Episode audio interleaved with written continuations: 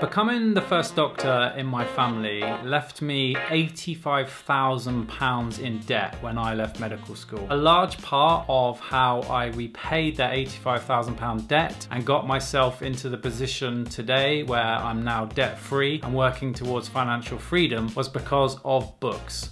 I listened and read to loads of books because although medical school taught me loads about becoming a doctor, as you would expect, it taught me absolutely nothing about how to manage my finances. And today, I'm going to go through my top three books for those just looking to get started, for those looking to get into investing, and the final book is just for anyone. If you've never read a personal finance book before, the last book is a great place for you to start. The Medics Money podcast helps doctors, dentists, and other professionals make better financial decisions. Hosted by myself, Dr. Tommy Perkins, a GP, and by me, Dr. Ed Cantelo, a GP, but also a chartered accountant and chartered tax advisor. This podcast is for general information only and does not constitute any form of advice, and tax allowances and rates are subject to change.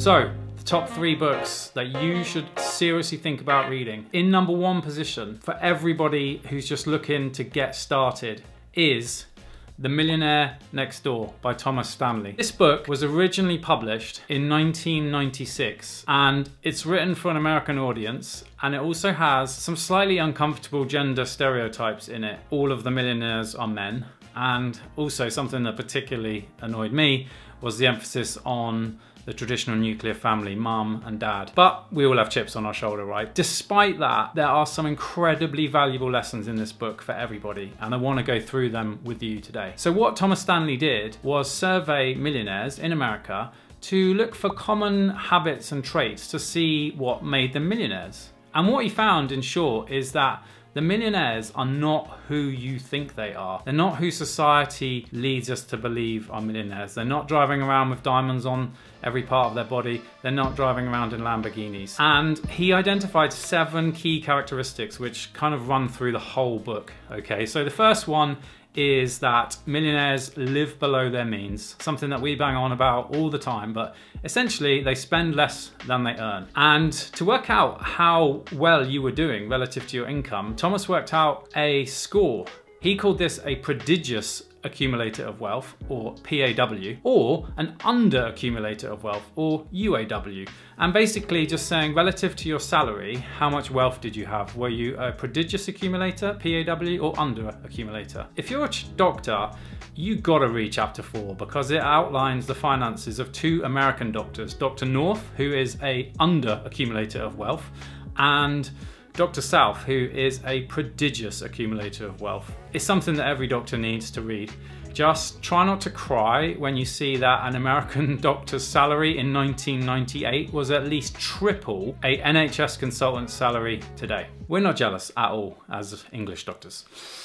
Number two is that millionaires allocate their time and money efficiently in ways conducive to building wealth. Well, what does that mean? Essentially, it means millionaires budget. Yep, even millionaires need to budget. They have an emergency fund. Yep, even millionaires need an emergency fund. And they invest their money to build their wealth. The third trait that Stanley identified was that they believe financial independence is more important than displaying high social status. So for those not aware, financial independence means that you no longer need to work because your assets produce enough income to sustain you, okay? And if you're acting rich by buying things that you can't really afford, expensive cars on finances, massive houses, but you're not actually rich, you're never gonna get to financial independence. And if you love your job and you wanna keep working 100 hour weeks until you die, then you don't need to worry about financial independence. But for the rest of us, it is definitely relevant. And of course, something that I said I'm working towards. Fourth thing kind of interesting is that their parents of millionaires did not provide what Thomas Stanley calls economic outpatient care. An affluent parent gives money to an affluent child. If you do that, your children will become underachievers as well. This was definitely not a problem for me when I was growing up, but now I'm thinking, how do I manage this with my own children? And check out our YouTube video on how to teach your kids about money because I think there's some valuable lessons on that. But that was quite interesting to me that when the people that became millionaires, they had not really much help from their parents, which is kind of good for those of us that didn't get much help. Another point related to children is that they're children of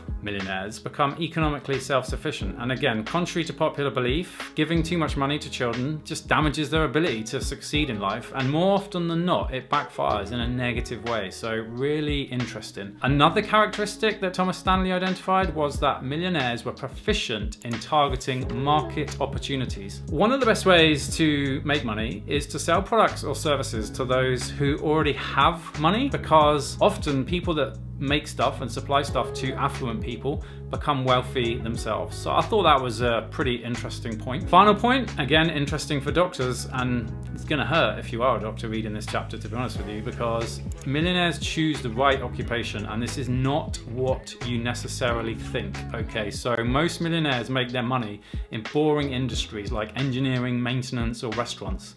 And interestingly, self-employed people are four times more likely to be millionaires than those who work for others. But those self-employed people have often taken a lot of punches and a rough road to reach that point. So again, I thought that was really interesting. So The Millionaire Next Door, written a long time ago, it's got some very uncomfortable stereotypes of the time, but there's some absolutely key lessons in there for everyone who's just getting started with their finances. Okay, next book, Smarter Investing by Tim Hale. Now, I don't see hardly anyone talking about this book. I don't see hardly anyone recommending this book. And I think I know why. It's pretty heavy going. It's largely evidence based, very well referenced. It's not particularly entertaining, but if you are looking to get started in investing, it's a great place to start. And you might be thinking, oh, well, I could just read J.L. Collins' The Simple Path to Wealth, which is a great book, but essentially just repeats buy a low cost index fund many, many times and is a good book but I found a little bit simple, whereas Tim Hale's Smart Investing breaks it down and you can understand exactly why buying a low-cost, well-diversified index tracker in a, held in a tax-efficient account such as an ISA is potentially a great solution, not advice. So if you want to understand the why, then this is a book for you, okay? And chapter two really sets out that whole book, okay? So he's got some great tips in there, okay? So tip number one, investing is a get rich slow process, okay?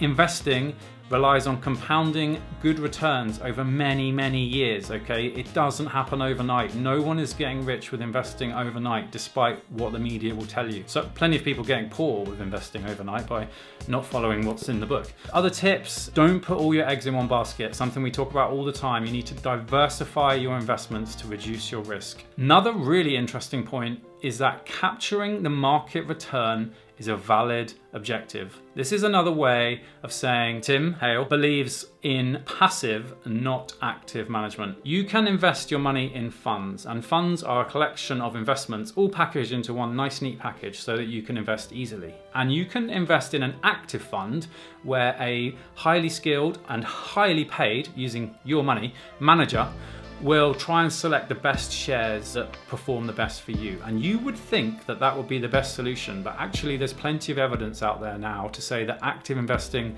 probably is not the best solution. And the opposite to active is passive investing, where you simply buy an index. So you might buy a passive tracker that tracks the S&P 500, and that will just track the index. It won't sell or buy any shares that aren't in the index. It won't try and predict the future and it won't trade unnecessarily. And as I said, often passive strategy, just buying a low cost, globally diversified tracker works out the best. Another tip in this, just in the second chapter, it's an absolute belter of a chapter, if it looks too good to be true, it probably is. We've seen this so much recently with all of the hype around crypto, NFTs, etc. And you'll just see it again and again and again. Tomorrow there'll be another equivalent of NFTs, etc. So that's a great point. Investment costs truly matter. Again, kind of related to capturing the return is a valid objective. Investment costs really matter. How much you pay as an ongoing fee to hold those investments really mounts up and you need to have a really good reason if you're going to pay over the odds. Okay, so something that I see people doing all the time, paying way too much for the investment costs. Final tip, which I think is pretty sage for those that have been investing a long time like me, don't worry about what you can't control. Incredibly easy to say, sounds a bit trite in my opinion, but actually the longer you're in investing, the more you realize that what you can control is your savings rate, how much you put in, your asset allocation, your tax, how much tax you pay, But you cannot control lots of other things. You cannot control if the banks go on a run and all go broke. You cannot control if someone starts a war. You just can't control those factors. So you just got to focus on what you can control your savings rate, investing tax efficiently, getting a decent portfolio set up that matches your risk tolerance and your goals. And don't worry about all that other stuff. As I say, very easy to say, takes a lot of experience to be able to do that. So smart investing, Tim Hale, I've no idea why it's not more popular. Maybe because it is a bit heavy, it's very evidence-based, but if you wanna understand why holding a globally diversified index tracker in a tax advantaged account such as an ISA is potentially, not advice, a great idea, then you need to check this book out. It's also really UK centric as well. So if you're in the UK, happy days. The final book, in my opinion, is for everybody. If you've never read a personal finance book before, or you start reading Tim Hale, Smarter Investing, and you just think, oh my goodness, this is so heavy. What the hell is Tommy talking about recommending me this book?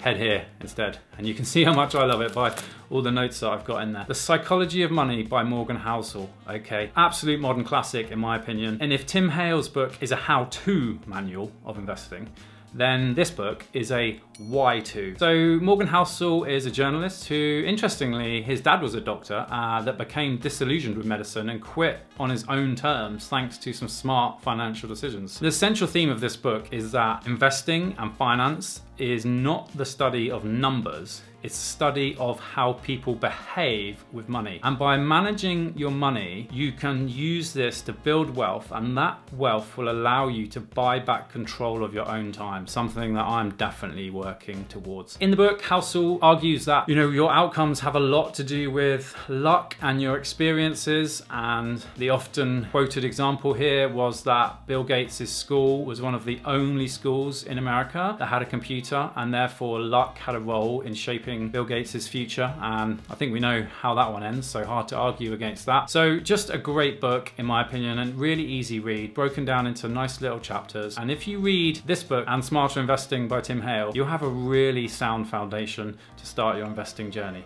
Three books that helped me. I hope that they help you. Let me know in the comments if you've got any other book recommendations. Thank you so much for watching.